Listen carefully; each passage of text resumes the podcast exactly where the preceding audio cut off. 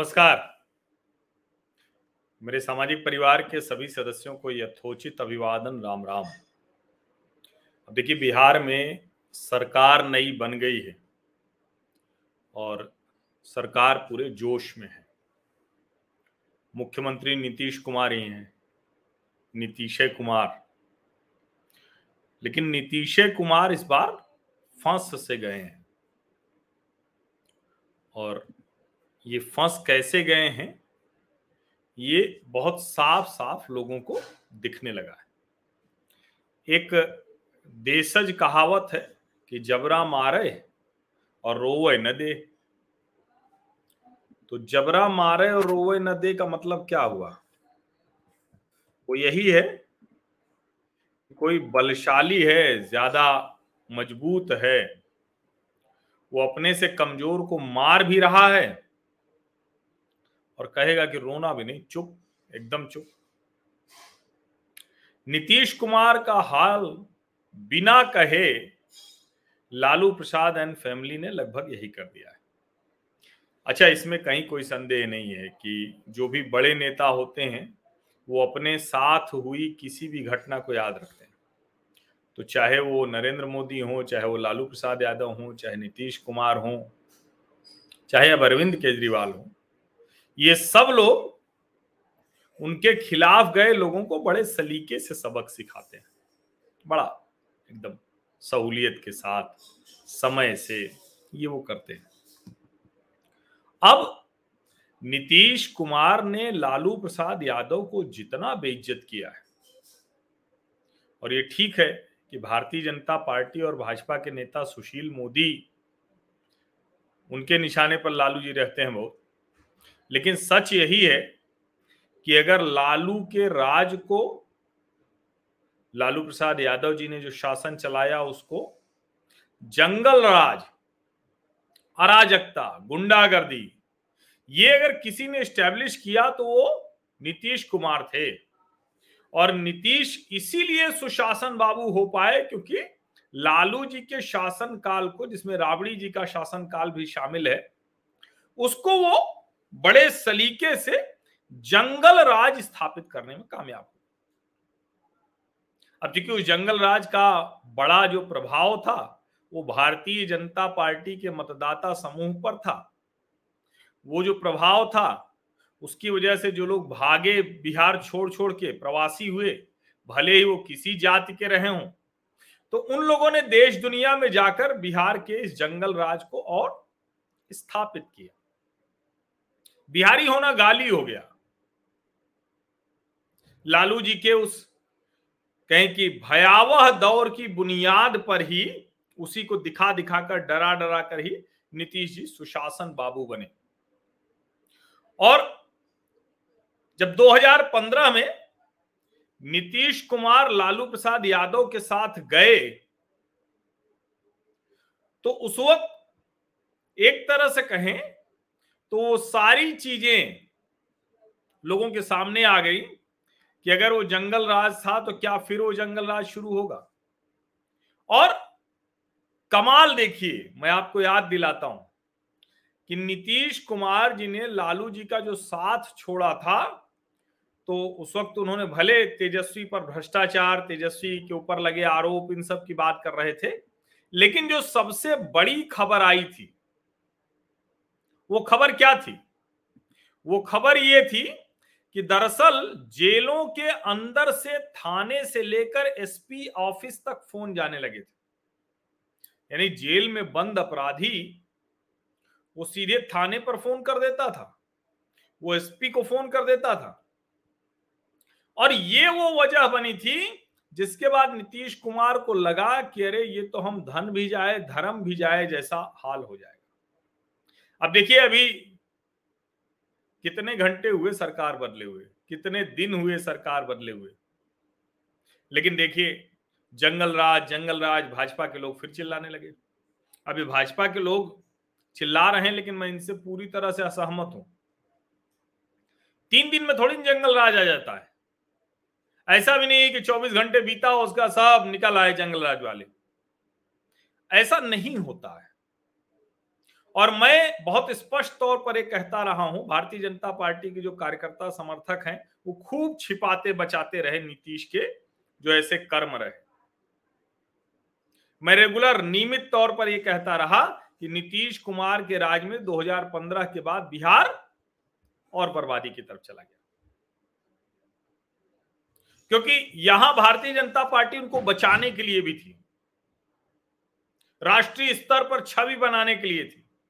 और जो प्रवासी थे, जो झेल रहे थे, जिनको फिर लगने लगा था कि उनके घर गाँव में मामले बढ़ गए, फिर से जो अपराध हैं, वो बढ़ गए, फिर से वही जातिवादी शुरू हो गया। लेकिन वो भी बेचारे बोल नहीं पाते थे। और असहाय बिहारियों को हमने चर्चा में कहते हुए सुना कह रहे आप तो क्योंकि चुनाव के वक्त मैं विरोध कर रहा था कि नीतीश कुमार की सरकार नहीं आनी चाहिए। इसलिए नहीं कि मैं नीतीश कुमार का विरोधी हूँ। नीतीश कुमार का मैं बड़ा प्रशंसक रहा हूँ। ज़बरदस्त काम किया था उन्होंने। लेकिन 2010 में जब वो मुख्यमंत्री बने थे, उसके बाद से ही वो, हम लोग टीवी में कई बार कहते थे, टीवी में प्रोड्यूसर रहा हूँ ऑटो पायलट मोड तो वही कुछ ऑटो पायलट मोड में वो मुख्यमंत्री बन गए कि ठीक है, जब जो है, जैसे है, सब होता रहेगा। भारतीय जनता पार्टी की मजबूरी थी।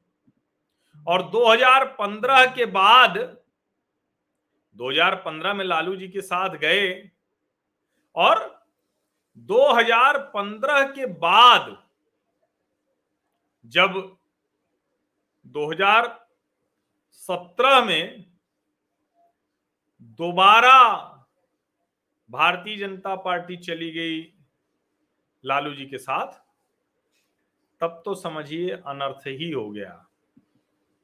समझ रहे हैं ना तब तो पूरी तरह से अनर्थ हो गया। क्योंकि अब तो भारतीय जनता पार्टी वो क्या कहेंगे उसको? उबला आलू टाइप गले में अटक गया था। ना निगला जा रहा था, ना उगला जा रहा था। उबला हुआ आलू। तो इसीलिए मैं कह रहा हूँ ना कि अब जो कह के गए हैं कि अपमानित बहुत हो रहे थे। अपमान क्या होता है, अब समझ में आएगा। अब आप जरा सोचिए कि ऐलान रैली में किया था किसने? किसने किया था? ऐलान रैली में किया था तेजस्वी यादव ने 10 लाख नौकरियाँ देने का। अब टीवी वाले बहस कर रहे हैं। टीवी वालों को भी लग रहा है कि भाई ये क्या हो गया। इसी बीच में दो तीन हत्या के मामले आ गए, शराब के मामले आ गए, सब कुछ आ गए। अब जरा सोचिए। अब ये जो मामले आए तो टीवी पर जब बहस होने लगी तो उस बहस में दोनों प्रवक्ता, यानी जेडीयू और राजद के प्रवक्ता जब बोल रहे हैं तो कई बार एक दूसरे के सामने खड़े हो जा रहे हैं। जनता दल यूनाइटेड के प्रवक्ता मेरी भी साथ एक बहस में उन्होंने बोला कि भाई, हमें इतना बर्बाद राज्य मिला था उसको सुधारने में समय लगता है। यानी पंद्रह वर्ष भी उसके लिए काफ़ी नहीं होता है, पर्याप्त नहीं होता इतना बर्बाद लालू जी ने करके नीतीश जी को दिया था। राष्ट्रीय जनता दल के प्रवक्ता भी कह ही नहीं पा रहे हैं कुछ। कह रहे हैं, भाई, हम ब्लूप्रिंट है, हम बताएँगे। वो भी बार बार यही बोल रहे हैं कि नौकरियाँ खाली हैं, पद हैं, भरे नहीं जा रहे हैं। यानी भाजपा का प्रवक्ता भी वही कर रहा है, राजद का प्रवक्ता भी वही कर रहा है। और कमाल की बात तो एक तेजस्वी ने जो बयान दिया है, जरा उसको ध्यान से सुन लीजिए। उससे ज़्यादा अपमानित करने वाला और सीधे टेढ़े घुमा फिराकर ये बता देने वाला कि श्रीमान नीतीश कुमार जी, चाचा नीतीश कुमार जी, कुर्सी छोड़ दो अब। क्योंकि तेजस्वी यादव ने बहुत स्पष्ट तौर पर कह दिया कि भाई देखिए, हमने कहा था जब मैं मुख्यमंत्री बनूँगा तो हम तो उप मुख्यमंत्री अब उसके बाद आगे उन्होंने क्या किया? आगे उन्होंने कहा कि भाई, मुख्यमंत्री जी से हम बात करके और इसको आगे बढ़ाएँगे। समझ रहे हैं ना? अब सोचिए, पहले उन्होंने कह दिया कि हम मुख्यमंत्री तो है नहीं उप मुख्यमंत्री हैं। हमने उप मुख्यमंत्री ने मुख्यमंत्री बनने पे कहा था। फिर आगे कह दिया कि हम मुख्यमंत्री जी से बात कर, कहेंगे कि ज़्यादा नौकरी मिले। यानी कुल मिलाकर नीतीश कुमार नकारा है नौकरियों के मामले में, ये स्थापित किया। कमाल की बात कि जनता दल यू का प्रवक्ता, वो टीवी की बहस में कह रहा है कि हमने 19 लाख रोज़गार का वादा किया था। अब ये रोज़गार शब्द, अवसर, मौका, ये सब तो भाजपा बोलती है। तेजस्वी जी ने तो नौकरियाँ बोली थी, वो भी सरकारी। तीन सवा तीन लाख सरकारी नौकर हैं, तीन सवा तीन लाख पेंशन धारक हैं। कुल मिला के जो बजट है सवा दो लाख करोड़ का और सवा लाख करोड़ चाहिए अगर ये सब दस लाख नौकरियाँ दे दी जाए तो। कहाँ से लाएँगे, कैसे लाएँगे? संभव ही नहीं। सोचिए आप जरा। तो इसीलिए इस बात को समझना बहुत आवश्यक है कि दरअसल पिछली बार जो अपमानित होना पड़ा था लालू प्रसाद यादव जी के परिवार को, जिसके बाद क्या क्या नहीं कहा, लालू जी ने कहा था तो स्कैंडलस, करप्ट, डिवोर्स हो गया है, इसलिए पगला गया है। नीतीश जी ने भी विधानसभा में कहा था, मिट्टी में मिल जाएँगे, मर जाएँगे, लेकिन साथ नहीं जाएँगे। लालू जी ने उसको दिल पर लिया था। और जिस तरह से नीतीश जी को जाकर और राबड़ी जी से माफ़ी मांगनी पड़ी। राज्यपाल के यहाँ दावा पेश करने जाने से पहले और उसके बाद भी जो तस्वीर आई है, जिस तरह से झुके हुए नीतीश कुमार दिख रहे हैं, सार्वजनिक तौर पर लालू जी का परिवार एकदम नीतीश जी नीतीश जी करता दिख रहा है। तो जो मैंने लिखा है ना कि जबरा मारे और रो वह न दे। तो दरअसल वही कहावत चरितार्थ हो रही है। और आगे आगे तो अभी जैसे जैसे ये बढ़ेगा, अभी तो सप्ताह भी नहीं बीता।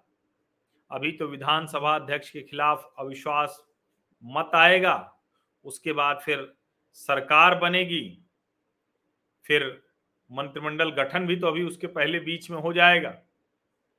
संभवतः 16 अगस्त को 15 अगस्त के बाद। तो ये सब कुछ होगा, तब जाकर असली खेल शुरू होगा। तब जाकर समझ में आएगा कि क्या स्थिति बनने जा रही है। लेकिन इतना तो तय है कि जो नीतीश कुमार ये सोच रहे थे कि भाजपा उन्हें अपमानित कर रही है अब उन्हें उन्हें नियमित तौर पर अपमानित होने का अभ्यास कर लेना चाहिए। और जंगल राज तो 2015 के बाद से आने ही लगा था। अब नीतीश जी को बचाने के लिए भाजपा नहीं है। और लालू जी की पार्टी अगर जंगल राज पर कुछ कहेगी तो कहेगी वही पत्रकारों को हड़काएगी, गरियाएगी, कहीं मौका मिला तो मार भी देगी। आप कहेंगे कि अरे, ऐसे कैसे आप बोल दे रहे हैं? तो अभी एक जगह का वीडियो वायरल है। वहाँ कोई स्थानीय पत्रकार रहा होगा, वो पुलिस से पूछ रहा था भाई, शराब बंदी है तो शराब कैसे लोगों को मार दे रही, जीवन कैसे ले ले रही? जवाब मिला, पुलिस वालों ने पीट दिया उस स्थानीय पत्रकार को। अब नीतीश जी को जवाब सबका देना पड़ेगा। और या तो वो गृह मंत्रालय ही दे रहे तेजस्वी जी को। और नहीं तो तेजस्वी जी हर दूसरे दिन ऐसा काम करेंगे कि गृह मंत्री, मुख्यमंत्री के ऊपर सवाल खड़ा होगा ही होगा। तो नीतीश कुमार का हाल यही हो गया है। तेजस्वी ने कर दिया है। जबरा मारे और रोए न दे। जैसे जैसे घटनाक्रम बढ़ेगा, मैं आप लोगों को एकदम क्रिस्टल क्लियर कहते हैं ना, स्पष्ट पारदर्शी तरीके से आपको ये सब बताता रहूँगा। आप सभी का बहुत बहुत धन्यवाद। सब्सक्राइब ज़रूर कर लीजिए नोटिफिकेशन वाली घंटी दबा दीजिए। इतनी देर से वीडियो देख रहे हैं तो लाइक का बटन तो अब तक दबा चुके होंगे। नहीं दबाया है तो अवश्य दबा दीजिए। क्योंकि मैं बार बार कहता हूँ ना कि मेरे सामाजिक परिवार का सदस्य बनने के लिए कोई आर्थिक भुगतान आवश्यक शर्त नहीं है। जिन्हें आर्थिक सहयोग इस मेरे अभियान को करना होता है, वो मुझे यूँ ही करते हैं और मैं उससे संतुष्ट और प्रसन्न हूँ। इसीलिए अभी इसको बहुत बढ़ा नहीं रहा हूँ कि स्टूडियो बनाऊँ, सहयोगी रखूँ अस्थायी तौर पर कुछ लोग मेरे साथ जुड़े हुए हैं, जो इस पूरे कहें कि इसकी पैकेजिंग और दूसरी चीज़ों में मेरे साथ हैं जुड़े हुए। लेकिन स्थायी तौर पर अभी इसीलिए व्यवस्था नहीं कर रहा हूँ कि फिर मुझे ज़्यादा अर्थ की आवश्यकता पड़ने लगेगी। अभी ठीक है कंटेंट जा रहा है, बात तो मैं कर ही रहा हूँ, बात तो इसी तरह से होगी। हाँ ये ज़रूर है कि अगर आगे चीज़ें ठीक बनी तो फिर नियमित बुलेटिन भी करूँगा बार बार लोग दृष्टिकोण की याद दिलाते हैं तो उसके लिए तो कम से कम टीम चाहिए होगी, फिर तो उतना समय चाहिए होगा, क्योंकि मेरी भी व्यवस्था दूसरे कार्यों में भी बहुत ज़्यादा रहती है और वो करना ही पड़ेगा। लेकिन इस सब के बावजूद मैंने ज्वाइन बटन नहीं लगाया है। जिनको ज़रूरत होती है मुझसे व्हाट्सएप पे मेरी डिटेल मांग लेते हैं, सीधे मुझे सहयोग कर देते हैं।